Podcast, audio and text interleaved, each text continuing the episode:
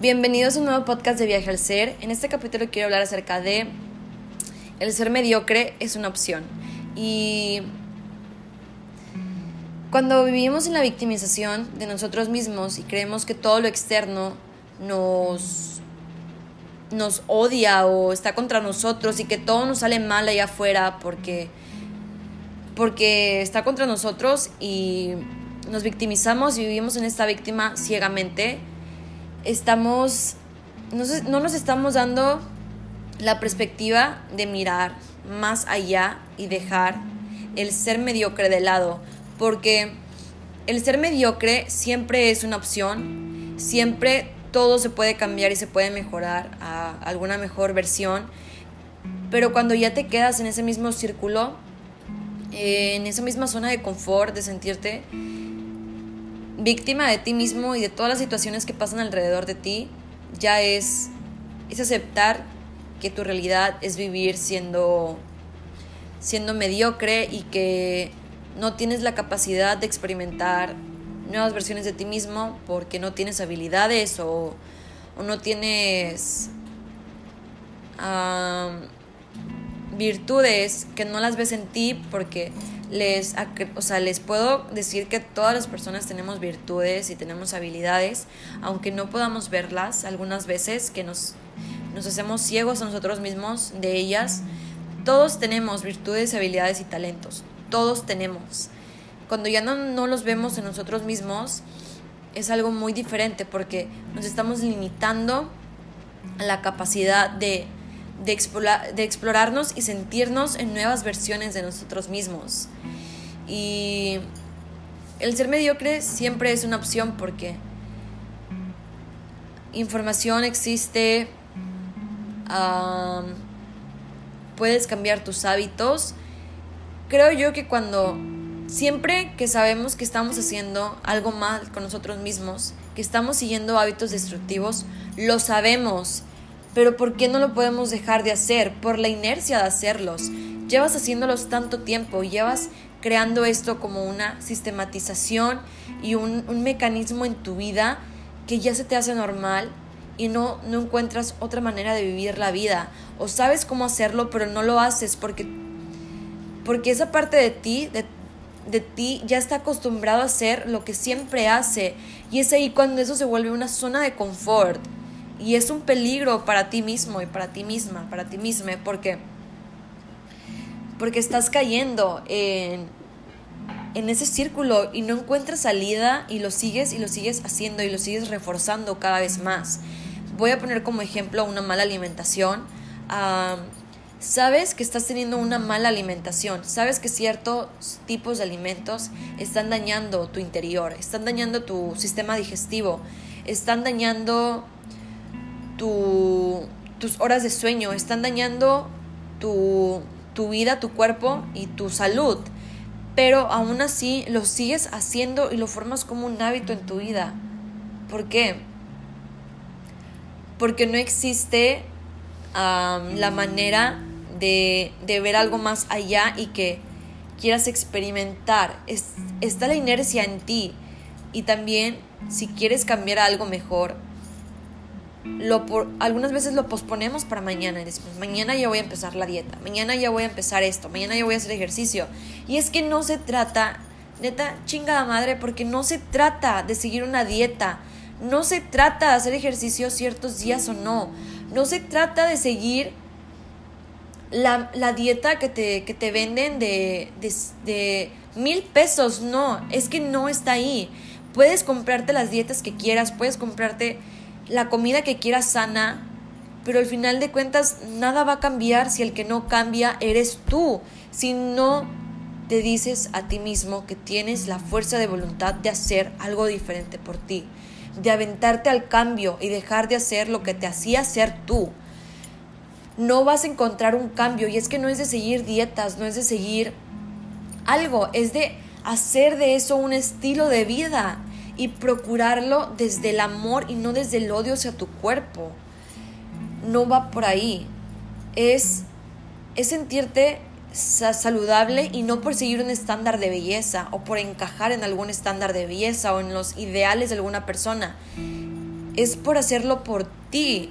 Y si tú quieres llegar a tener un cuerpo súper definido y con músculos, hazlo si a ti te gusta. Y si quieres, si para otra persona es ser delgada, pero um, simplemente, no sé, simplemente ser delgada y es así feliz, pues está súper bien. Y si alguien más quiere ser gordito o gordita, está súper bien. No entiendo por qué no es que esté romantizando tampoco a la obesidad, claro que no, porque creo que también existen límites en la salud y hay algunos que sí nos, nos permiten llevar de vida un estilo, llevar un estilo de vida más saludable y con más movimiento y estar más activos. Hay otros que simplemente son sedentarismo y pues nos hacen caer en sentimientos de, de odios a nuestro cuerpo y de sentirnos con ansiedad y todo esto. O sea, estoy consciente de ello y lo sé pero si alguna persona decide ser así en su vida, está bien. Si, si para ti el, ser demasiado delgado, el ser demasiado gordito o gordita está mal, a lo mejor esa persona se siente bien con su cuerpo y no somos nadie para juzgarlo. Si esa persona realmente quiere hacer un cambio por sí mismo para su salud, lo va a hacer y ya está. No hay por qué, meternos en la vida de las personas y y al momento de hacer eso simplemente estamos, ay, casi me caigo. estamos estamos cayendo en el control y del, del, querer controlar a las personas y es ese control que también tenemos sobre nosotros mismos que se expresa ya afuera con las personas. Y es por eso que digo que todos somos espejos de todos y todos nos mostramos cosas diferentes. Y el ser mediocre siempre es una opción porque Tú decides si seguir siéndolo o si le pones un fin y decides un cambio para tu vida. Si tus hábitos no te suman, no te ayudan a ser mejor, puedes cambiarlos. Sé que es algo difícil porque un hábito es algo tan pequeño que se vuelve cada vez más y más y más grande. Y ya lo he dicho en otros podcasts como este hábito que vas formando se vuelve una, una sistematización después un mecanismo y después un hábito, un estilo de vida. Ya lo vuelves parte de ti, de tu programación. Funcionamos como robots, tenemos solo que somos nuestros propios programadores y todo lo que hacemos diariamente es lo que te va sumando y es la persona que te va formando a ser. Y para dejar de ser tú, para dejar de ser, si tú te consideras una persona mediocre o, o algo así, créeme que que no lo eres, simplemente estás a un paso de ser una mejor versión tuya. Es solamente esa decisión que puedes tener contigo mismo, contigo misma, contigo misma, de hacer algo diferente por ti, de dejar de sentirte como no quieres sentirte y enfocarte en cómo te quieres sentir y en cómo quieres crear tu vida.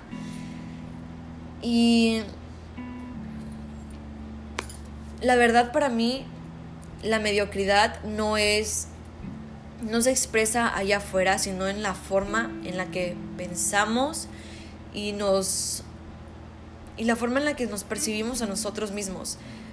Creo yo que el hecho de percibirte a ti como una persona que no es capaz de hacer nada, que, que no es jefe de su propia vida, que no es dueño de su propia vida, ya es caer en la mediocridad porque no estás tomando tu papel de creador, de creadora eh, con el universo, estás dejando esa oportunidad que tienes de experimentarte en muchos, muchos, muchos, muchos, muchos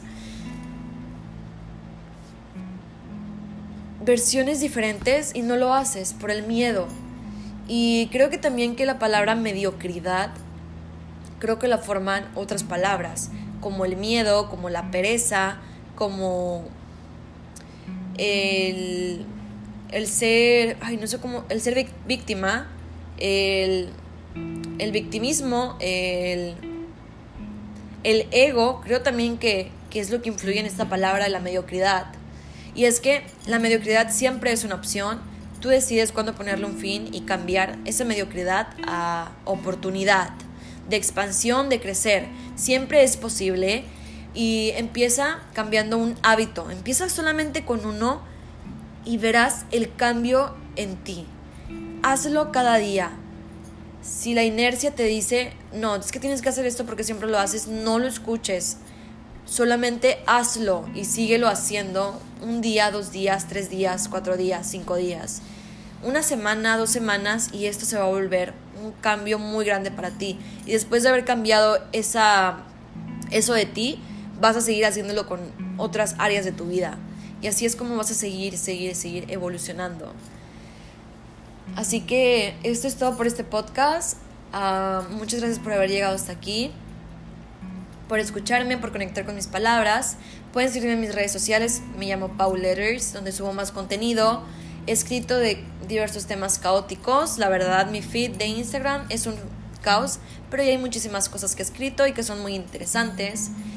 Así que les mando muchos besos y que estén muy bien.